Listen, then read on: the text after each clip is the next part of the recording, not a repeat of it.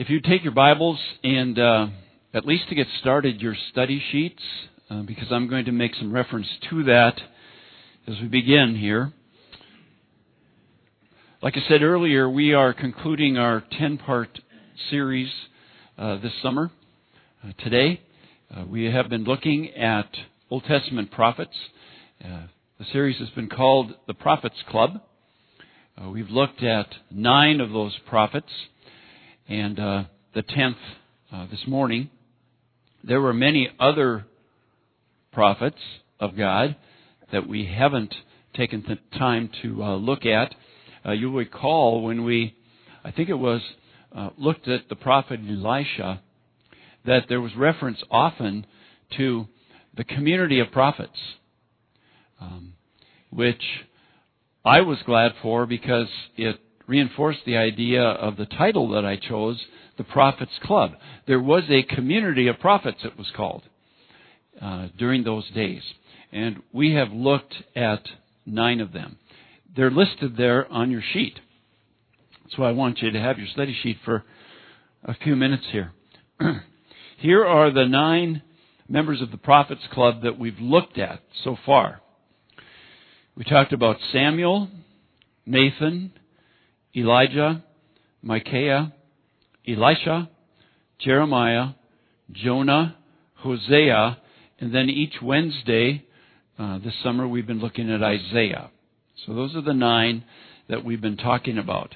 The prophets were God's megaphones, you could say, because they are the ones who spoke for God. God would give them messages, and they would speak those messages to the people. They were the Prophets Club. Um, one of the things we're looking at in this series, and I hope you've caught it, is that these men were not perfect. They were imperfect, which goes along with what James said in his New Testament letter in chapter 5. He was talking about Elijah, but he said Elijah who was a man just like us. And you can say that about every one of these prophets. Even though sometimes we hold them way up, and we should, we should respect them. God used them in, in amazing ways. But, like James said, they were men just like us. They were human beings, and they struggled like we do. They uh, had a difficult time in their ministry as prophets. They didn't always get the response that they would have liked. They were mistreated, many of them. Some of them didn't want to be prophets, tried to talk their way out of it. Some of them disobeyed God. They were human beings, but God used them. I want you to do something especially if you have been with us most of the summer or you've been catching up on the messages uh, in uh, different forms. As you look at that list of prophets that we've talked about, let's see. Let's do it this way. Could you mark the prophet that you think perhaps as we studied him you felt the greatest connection to, or you were impacted the most by what we learned about him, his experience, his ministry, how God used him. Um, could you pick one? You can't get away with saying, well, I could pick a lot. You got to pick one. Pick one of these that as you think back, as we talked about them, that's the one you really connected with. Uh, in this series, he kind of was your favorite. Uh, somehow he impacted you and what we learned about him. Could you mark that on your study sheet? If you don't have a pencil or pen, just mark it in your mind. okay? Here's what I want to do I'm going to go through the list, and as I name the prophet, if you marked him, I want you to raise your hand high. So, did anyone mark Samuel? Okay, very good. We got one. All right. Uh, Nathan, the prophet Nathan. Did anybody mark him? Elijah. Back here, here, here, four, five, six. Ooh. A lot of people chose the guy who got depressed and hid in a cave. All right. Uh, Micaiah, the most unfamiliar one. Did anyone mark Micaiah? All right. Elisha. Get one here. Okay. Jeremiah. He's the emotional one. Jeremiah. Jonah. Anybody? Okay. Ooh. Wow. Got quite a few. He has the most votes so far. Hosea last week. Hosea. Okay. And then those of you who have been involved on Wednesdays, anybody pick Isaiah? Okay. Okay. Very good. Do you see what's happened here? God has used different ones of these men to connect with us and to impact us. If we had time, we would share in what way we connected, in what way um, what we learned about that prophet impacted us. Good. Praise God. Uh, he has used the series. We have one more prophet to go, though. Um, and I've chosen for our tenth and final uh, member of the Prophets Club to talk about Habakkuk. Habakkuk. So you can turn to that book. Um, it's after Nahum, toward the end of the Old Testament, the book of Habakkuk. Just three chapters. We're going to look at the entire book, all three chapters, uh, briefly today. You know, it's kind of common that you hear about uh, people naming their babies after Bible characters. You know, you have the Davids, and you have the Isaiahs, and you have the um, the Pauls, and you have the the James, and you have Jonas. I've heard of Jonas. Um, you have Malachi's. I know some people named Malachi. I've never heard of a Habakkuk. Maybe you have. But Habakkuk is kind of a unusual name. We don't really think of that when we're naming those children. But we're going to look at Habakkuk. I was uh, noticing this morning as I was reviewing for today that in my Bible, the book of Habakkuk is really marked up. I have studied and taught on Habakkuk probably more than any other uh, Old Testament book. And it's right up there with Genesis 1, 2, and 3 as far as uh, being marked up in my Bible uh, in the Old Testament. So the book of Habakkuk is, is very important to me. I think it has a great message. And I really like how that message is presented. And so that's what we'll kind of look at today. Let's pray. Father, I pray that you will uh, guide us as we look at this prophet named Habakkuk.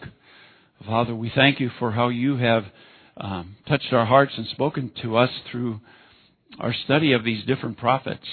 Father, it's exciting to see the different ones connected with different people and that uh, you taught all of us in different ways. Uh, you impacted us uh, by different studies and what different men went through. And Father, I pray that maybe um, what we see in Habakkuk and his experience would also connect with many of us and uh, become impactful for us. So God guide us as we, we look at this important uh, part of Scripture. In Jesus' name, amen. Habakkuk. We don't know a lot about this prophet. All we know from the text itself is what it says in verse 1 of chapter 1. It says, The oracle that Habakkuk the prophet received. That's it. That's all the background information that we're given in the text about Habakkuk. And basically, all it tells us is he was a prophet, right? Habakkuk the prophet. And it reminds us, like all prophets, he received an oracle, a message from God. But that's it. Uh, we don't see anything else. As we go through the three chapters, though, we can gather some things just based on the content of these three chapters. One is that Habakkuk probably was ministering and uh, speaking for God in the southern kingdom of Judah. Remember, we've been talking about how Israel was divided into two kingdoms the northern kingdom Israel, southern kingdom Judah. From the content of this uh, book, it looks like Habakkuk was involved with the southern kingdom of Judah because it's going to be talking about things that happened in that kingdom with Judah and Jerusalem. And it makes us think that Habakkuk was present in that part of uh, the nation, the southern kingdom of Judah. If that's the case, based on the content, we probably are right in saying that Habakkuk was a contemporary of Jeremiah. Because it sounds like he's dealing with the same uh, period of time in which Jeremiah was ministering. So that means God was using both Jeremiah and Habakkuk pretty much at the same time uh, in Judah and Jerusalem in particular. So, based on the text, all we know is he's a prophet. Uh, based on the content of this book, uh, probably ministered in Judah during the same time as Jeremiah did. So, here's what we're going to do. And as I'm talking, I'm going to set up the stage. All right. Um, if you look at the book of Habakkuk, it's set up in an interesting way. It's actually a dialogue between God and his prophet Habakkuk. That's kind of the way it's set up. Um, Habakkuk and God are conversing back and forth. And so we're going to follow that. I don't know how they conversed. I don't know how the dialogue went. You know, was this in a dream that Habakkuk had? That he dreamt this conversation with God? Uh, did he actually have some kind of vision where there was some kind of form of God speaking to him and he actually heard a voice audibly and he and God were dialoguing back and forth?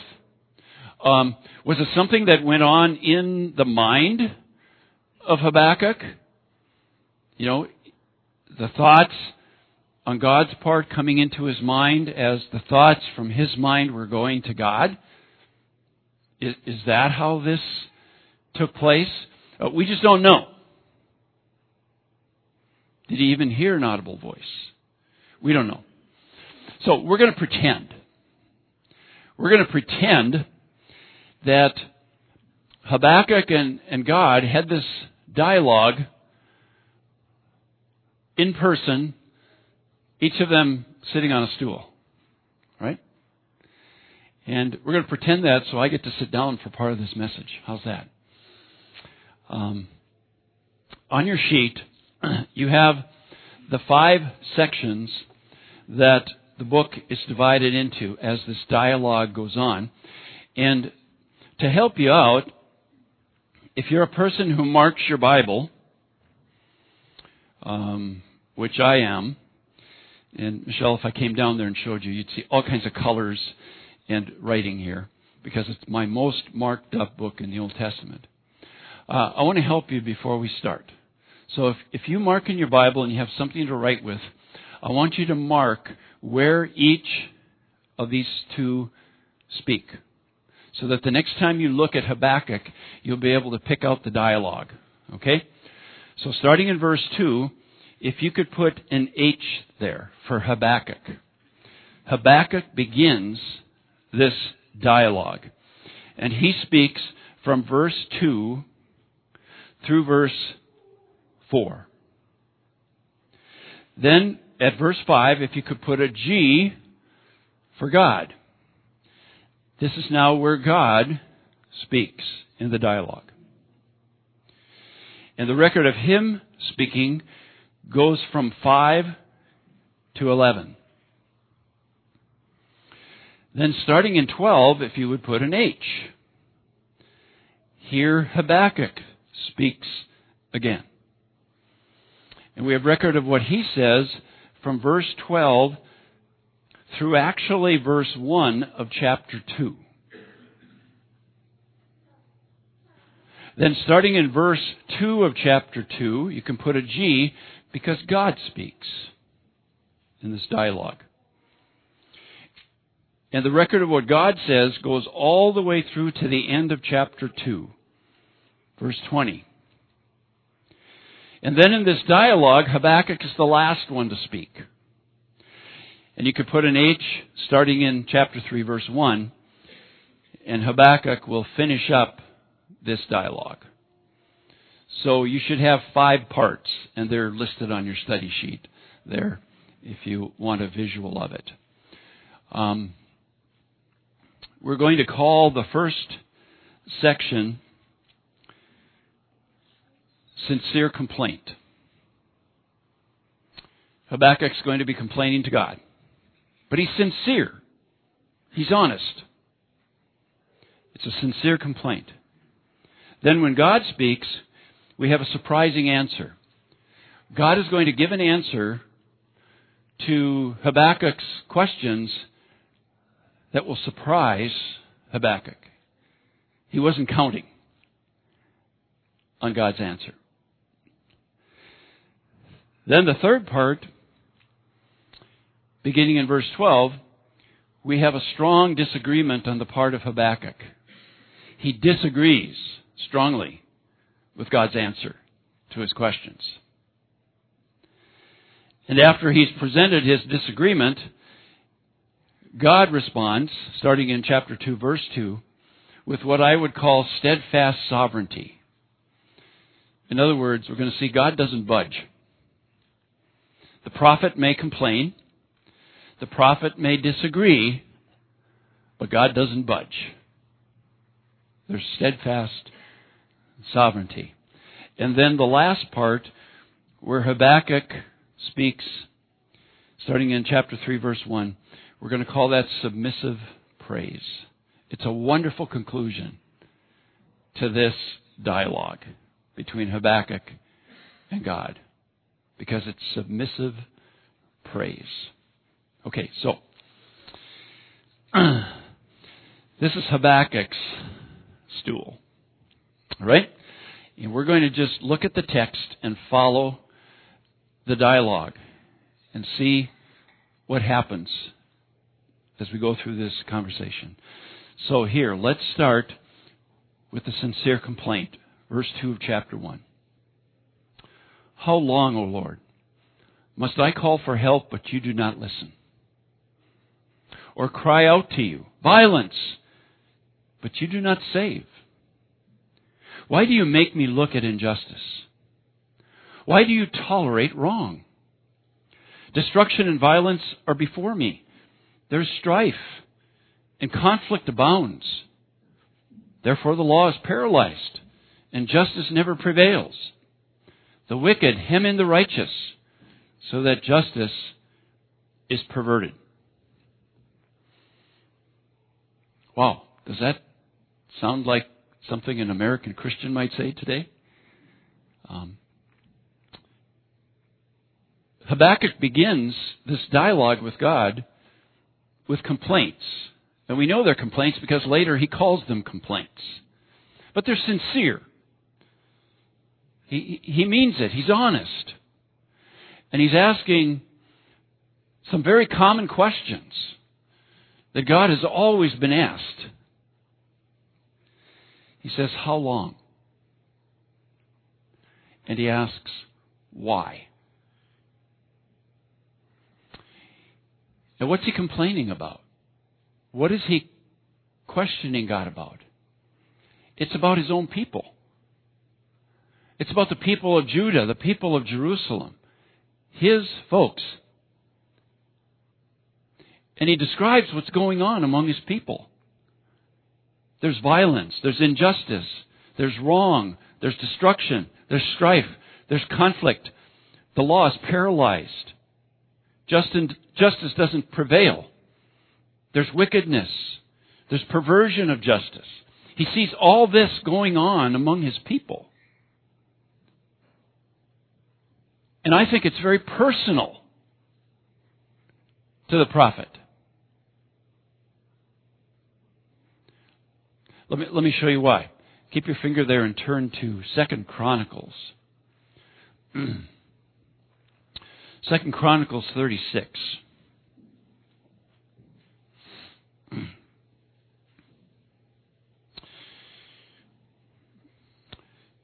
Here's a comment about that very time.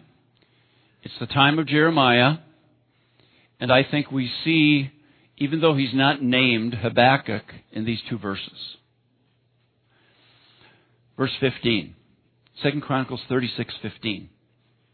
It says, The Lord, the God of their fathers, sent word to them through his messengers again and again, because he had pity on his people and on his dwelling place. But they mocked God's messengers, despised his words, and scoffed at his prophets, until the wrath of the Lord was aroused against his people, and there was no remedy.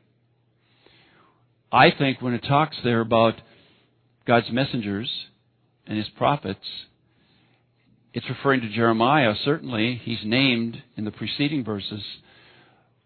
But also, Habakkuk would be among those messengers, prophets. And he, just like Jeremiah, has been speaking God's words to the people of Judah, warning them about what they're doing, what's going on in their culture, in their nation warning them about the judgment of God. And like the text says, they mocked him. They despised his words. They scoffed at him.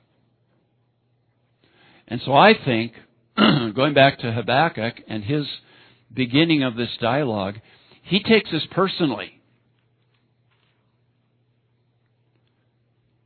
And he sees this going on and he's experiencing the response by the people and he goes to God and he says, How long, God? How long are you going to let this keep going on among my people? I keep calling on you to do something, but it's like you don't listen. I keep crying out to you about what's happening, and you don't do anything. How long before you do something, God? And he asks the why question. Why do you let this go on among your people? Why do you let them treat me and Jeremiah and the others the way they are?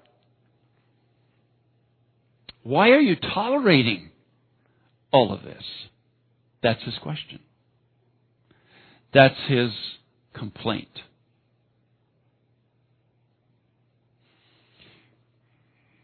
Before we move on to God's response, can you relate to Habakkuk? Have you ever asked God why? You ever asked him the why question? God, why are you letting this happen? Why are you letting this go on? Why aren't you doing anything, God? I've been praying and praying and praying. I've been asking for your help. And you just let it go on. Why? Or have you ever asked the how long question? How long, God? How long do I have to keep praying? How long do I have to keep reminding you what's happening? Before you'll do something. I mean, this is a real man. This is a prophet who is apparently frustrated. And he's asking those common questions How long, God? Why? Well, then, God answers his questions. God's over here. All right? So, Habakkuk, Here's God's answer to his questions. Verse 5. God says to Habakkuk, Look at the nations and watch, and be utterly amazed. For I am going to do something in your days that you would not believe, even if you were told. But then he tells them, Here's what I'm doing. You say I'm not doing anything? Here's what I'm doing. Verse 6 I am raising up the Babylonians. And then he goes on to describe the Babylonians. They're ruthless, they're impetuous, they sweep across the whole earth and seize dwelling places not their own. They're a feared and dreaded people. They're a law to themselves. They promote their own honor. They've got all these swift horses. They've got a cavalry. They, sw- they fly in like vultures, swooping to devour people. They're bent on violence. End of nine, they gather prisoners like sand. They deride kings. They scoff at rulers. They laugh at fortified cities. They build earthen ramps and they capture those cities. And then they sweep on like the wind and continue. They're guilty men whose own strength is their God. And Habakkuk is sitting there and he knows this. He knows about the Babylonians. The Babylonians under King Nebuchadnezzar have taken over the world. They've conquered the Assyrian Empire. And they're marching through nation after nation. And God's answer to uh, Habakkuk's complaints, why aren't you doing anything? How long? Is I am doing something.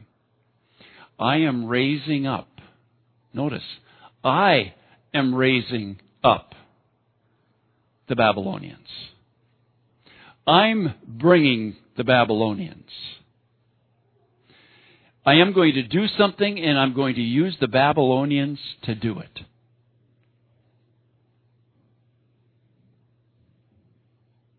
I'm going to judge my people. I'm going to deal with my people just like you're asking. And I'm going to use this wicked, violent, power hungry nation called Babylon to do it.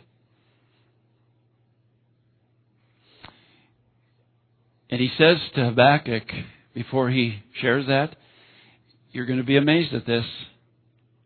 This is going to blow your mind, Habakkuk. But I'm going to do something, and I'm going to use the Babylonians to do it. These pagan, violent people.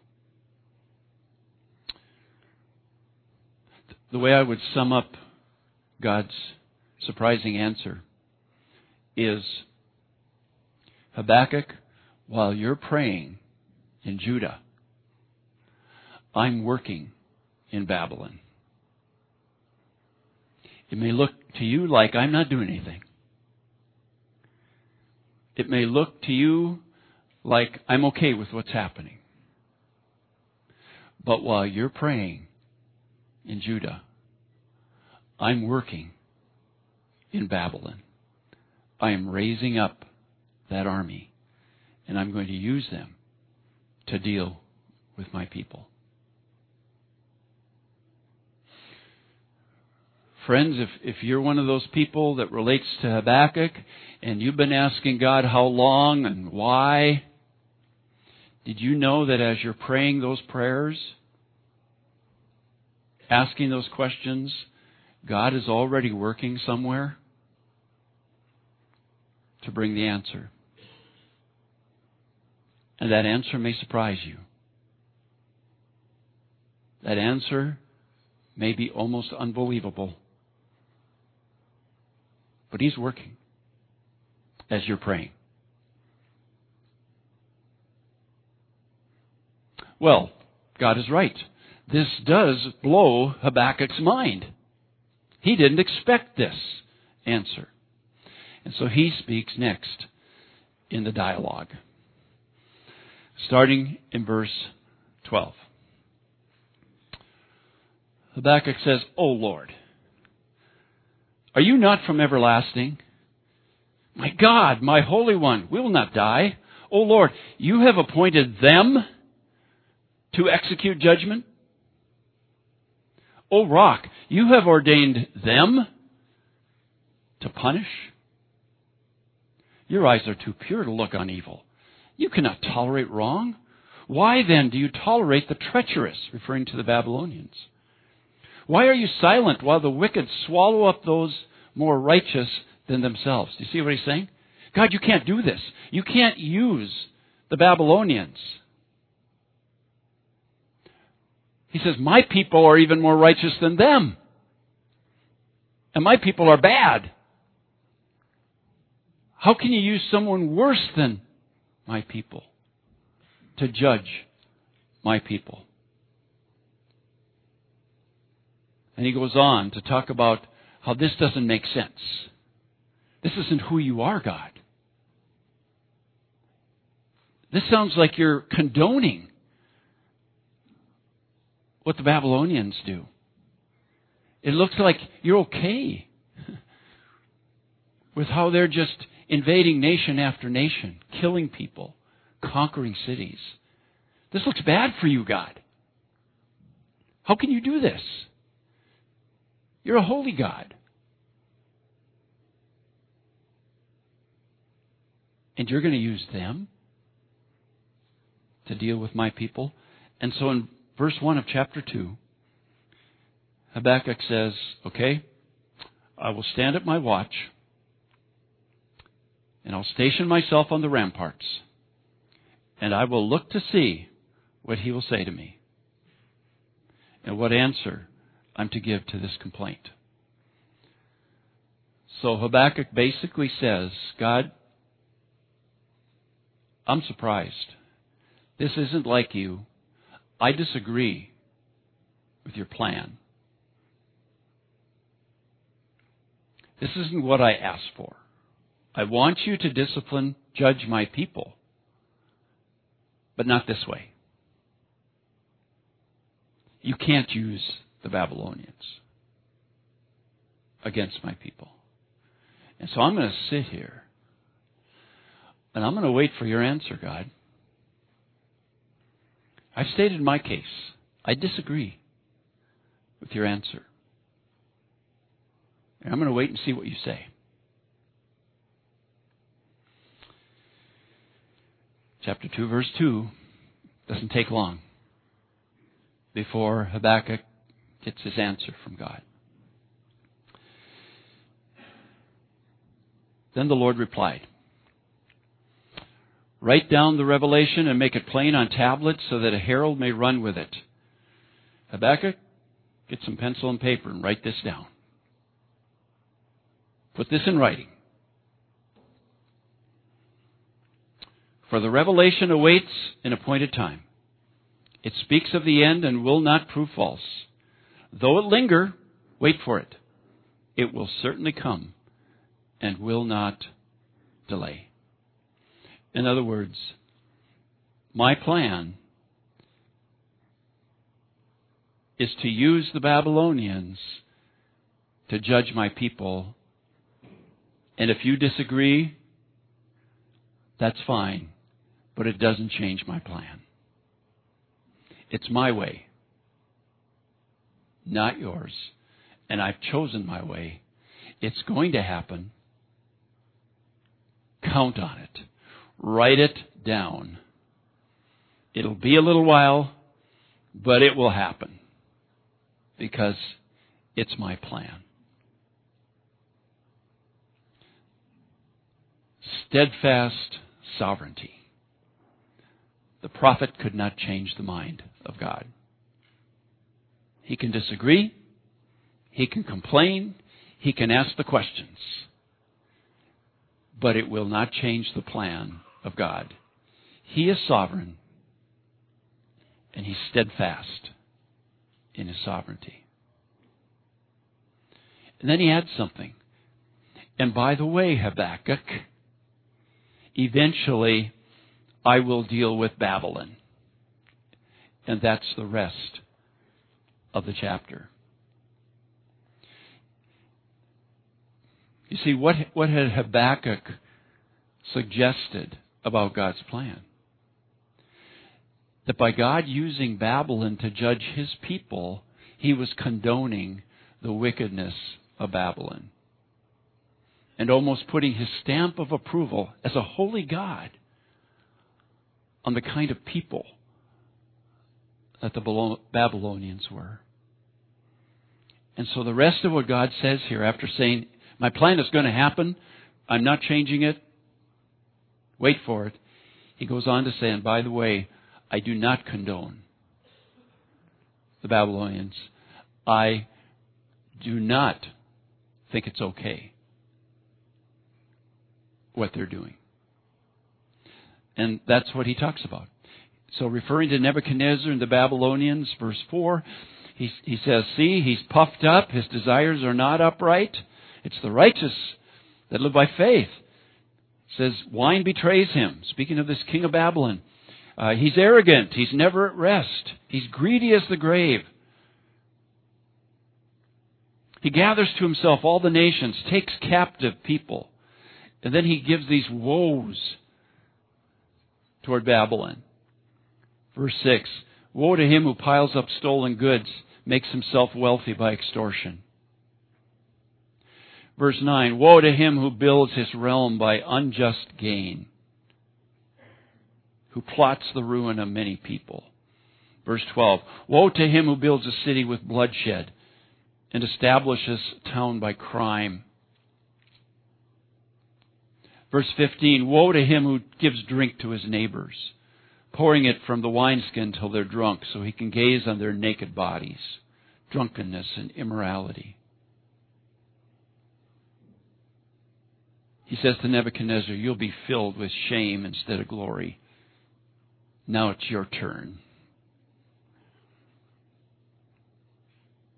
The cup from the Lord's right hand is coming around to you, and disgrace will overwhelm you and cover your glory. Talks about Babylon's idolatry, verse 18, and how foolish and worthless their idolatry is. And then verse 20, but the Lord is in his holy temple. Let all the earth be silent. So, what, what God does here in response to uh, Habakkuk's surprise and disagreeing with this plan is to say it's going to happen. I'm not changing the plan. Uh, it's going to come. Babylon is coming. I'm going to use them to judge my people. But be sure, Habakkuk, I'm not tolerating, condoning, or okaying the kind of people they are. Once I have used them to do my will, I will deal with them.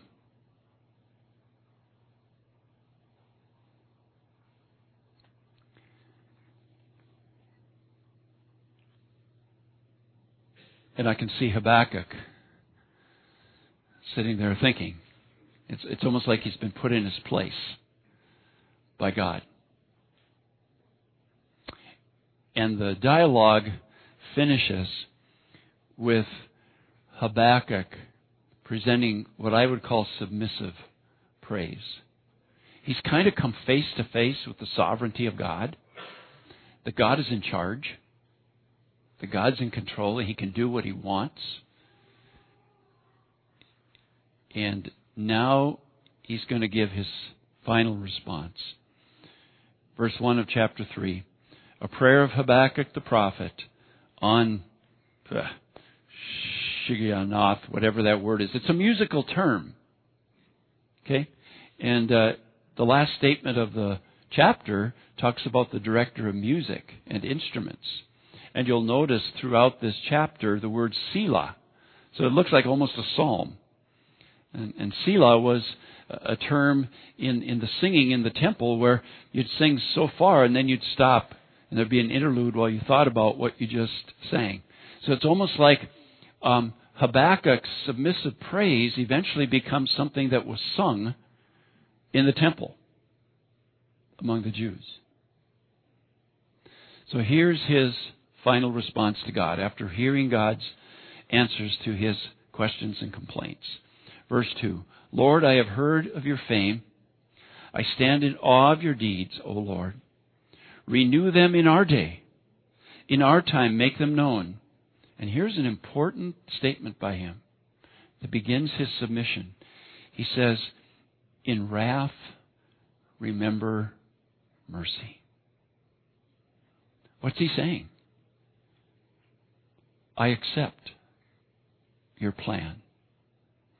But in your wrath, as you use this pagan, violent nation to judge your people, could you also remember mercy? I accept that you're going to show your wrath that way.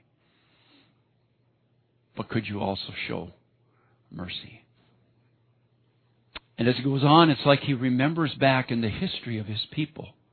And if you read on, starting in verse 3, you, you begin to think he's going back to when Israel was in Egypt and how God let them stay there as slaves for 430 years. Can you imagine the number of Jewish people during that 430 years who asked the same questions of God that Habakkuk was asking? How long, God? Why don't you do anything? We're your people. The Egyptians are pagans. How long are you going to let this go on? Why don't you do something? 430 years. And it's like this conversation has led Habakkuk to remember that history and, and identify with that. And he goes on to talk about how he remembers God did eventually deliver them and judge Egypt and close the Red Sea over the army and destroy them. If, you read the passage, you can really see he's going back to that historical happening among his people. And it's like God's response to him in this dialogue has made him remember how God worked in the past when people probably were asking how long and why and how God eventually did answer those prayers in amazing ways and judge the people who had enslaved them. And so he remembers back to that. And then you come to verse 16. He says, I heard and my heart pounded. He's sitting here talking to God, and as God gives his responses, Habakkuk's heart is starting to pound. He could feel it in his chest. He says, My lips quivered. Decay crept into my bones. My legs trembled. Yet I will wait patiently for the day of calamity. I'll wait patiently. Wow, that's a big decision. That's a change. I will wait patiently for the day of calamity to come on the nation invading us. I am willing to wait, God.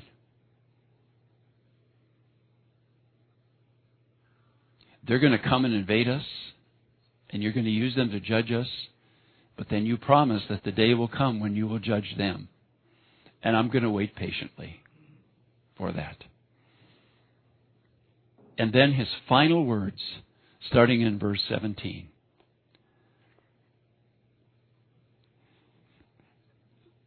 These last words by Habakkuk are like the winning field goal when time is running out at the Super Bowl. These last words by Habakkuk are like that walk-off home run in the seventh game of the World Series. These last words of Habakkuk are like getting the checkered flag at Daytona. They're, they're like that last second basket that goes through the hoop to win that basketball game. This is an amazing declaration by Habakkuk after this dialogue with God. Look at what he says. 17. though the fig tree does not bud, and there are no grapes on the vines, though the olive crop fails and the fields produce no food, though there are no sheep in the pen, and no cattle in the stalls. Marlin, how could you compare that to a last second field goal? I mean, he's talking about fig trees and grapes and olives and sheep and cattle. What's so great about that? Remember this. The Jewish culture was mainly an agrarian culture. And what Habakkuk is saying is even though the worst happens when Babylon comes, and what's the worst that could happen to an agrarian society? No more fig trees. No more olives. No more grapes. No more sheep. No more cattle. Total destruction. Everything that their society got joy from. Everything they got security from. Everything that made them feel safe gone. What would cause that to happen? Invasion by an enemy army. He is describing the worst scenario when Babylon comes and conquers Judah. It's the worst thing. The things that give them as a people the greatest joy and strength and security wiped out by the Babylonian army. And he says, even though that happens, here's the declaration, verse 18. Yet I will rejoice in the Lord. I will be joyful in God my Savior. The sovereign Lord is my strength. He makes my feet like the feet of a deer, sure footed. He enables me to go on the heights.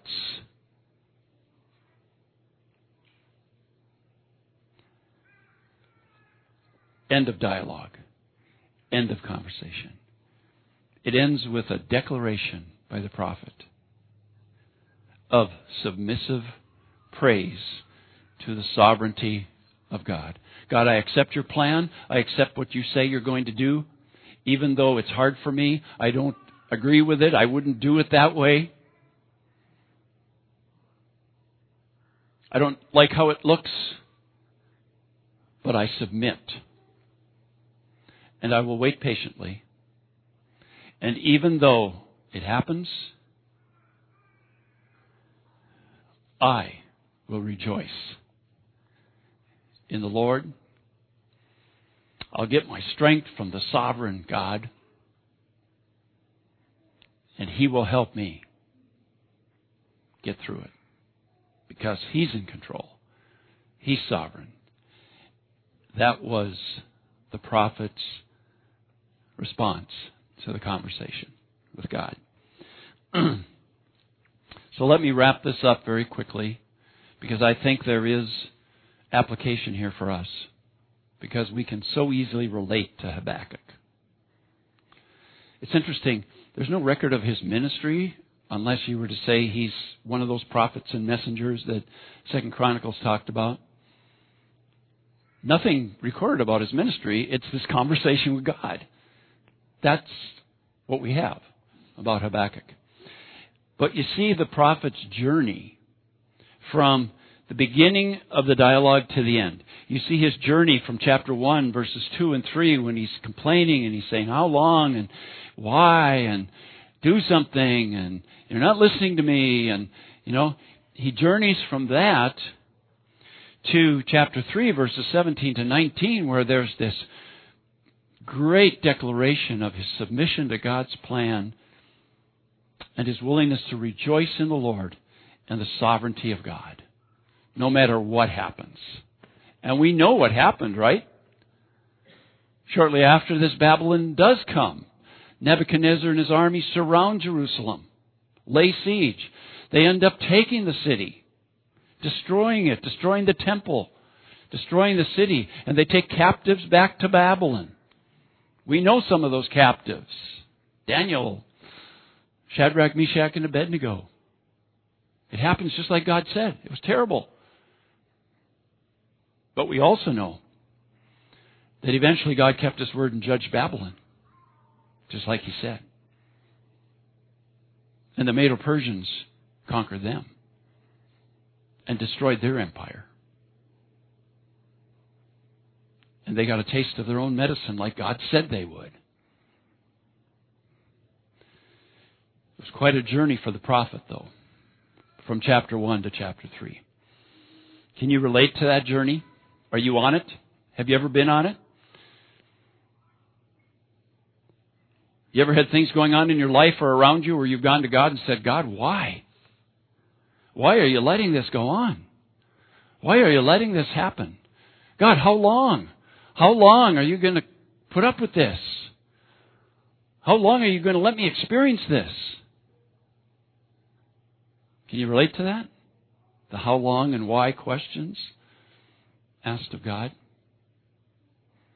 Have you ever been at the end of the journey?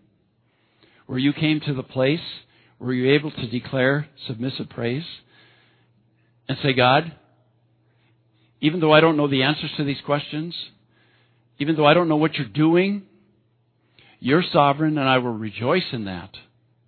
And I will submit to your sovereignty. I will submit to your plan. I will submit to your timing. Because you are the sovereign God. And no matter what happens, God, I will rejoice. You ever been at the end of that journey like Habakkuk? Or do you find yourself right now, right in the midst of that journey? Maybe you're still asking the why and how long questions. Maybe you're still complaining. Maybe you're disagreeing with what it seems like God is doing and the way He's handling it. Or maybe you're getting close to that submission and declaring your submission to a sovereign God. Your way, Lord. Your time. Are you in the journey? Have you made that declaration of sovereignty? Declaration of praise for the sovereignty of God, the control of God, the plan of God. Here's a wonderful word on that. It says it's a wonderful place we have come to when there is nothing left to trust in but the sovereign God. You want to hear that again? It's a wonderful place we have come to when there is nothing left to trust in but the sovereign God. When there is nowhere else to turn but to Him. When we acknowledge that He is all we need, no matter what happens. That's submissive praise. Habakkuk experienced it after his dialogue with God. Do you need to end your present journey with a declaration of submissive praise for the sovereignty of God? It's not going to end the situation. It's not going to make everything that has been going on so long and is so hard and you don't understand stop necessarily, but it's going to change you. When you can get to the place of submissive praise to the sovereign God. I don't know what form that's going to take in your life right now. I don't know if it's going to mean something going on between you and God in your quiet place where you declare to Him your submission, your submissive praise. Maybe it's going to take uh, declaring that before other people. Maybe you've done a lot of questioning and complaining about God in the hearing of other people, and and and you feel in the hearing of them, I've, I've got to declare my submission. They need to hear that. Um, I don't know what form it takes for you. Is it on your knees? Is it on your face before God? Is it standing with outreach arms? I don't know what form your submissive praise will take, but we've got to get to that place. If we've been asking how long and why, we've got to get to the end of that journey eventually, like Habakkuk did, and declare our submissive praise. It will make a difference. Let's pray. Our Father, thank you for recording honestly the questioning that your prophet did, the disagreeing with you. Father, it helps us. We can relate. But Father, thank you for also bringing him to the end of that journey where he submitted to you. He didn't change your plan, but he submitted to your sovereignty and declared that submissive praise. Father, may many of us here today who can relate to Habakkuk, who are asking those questions, may we come to that place of declaring our submissive praise to the sovereign God.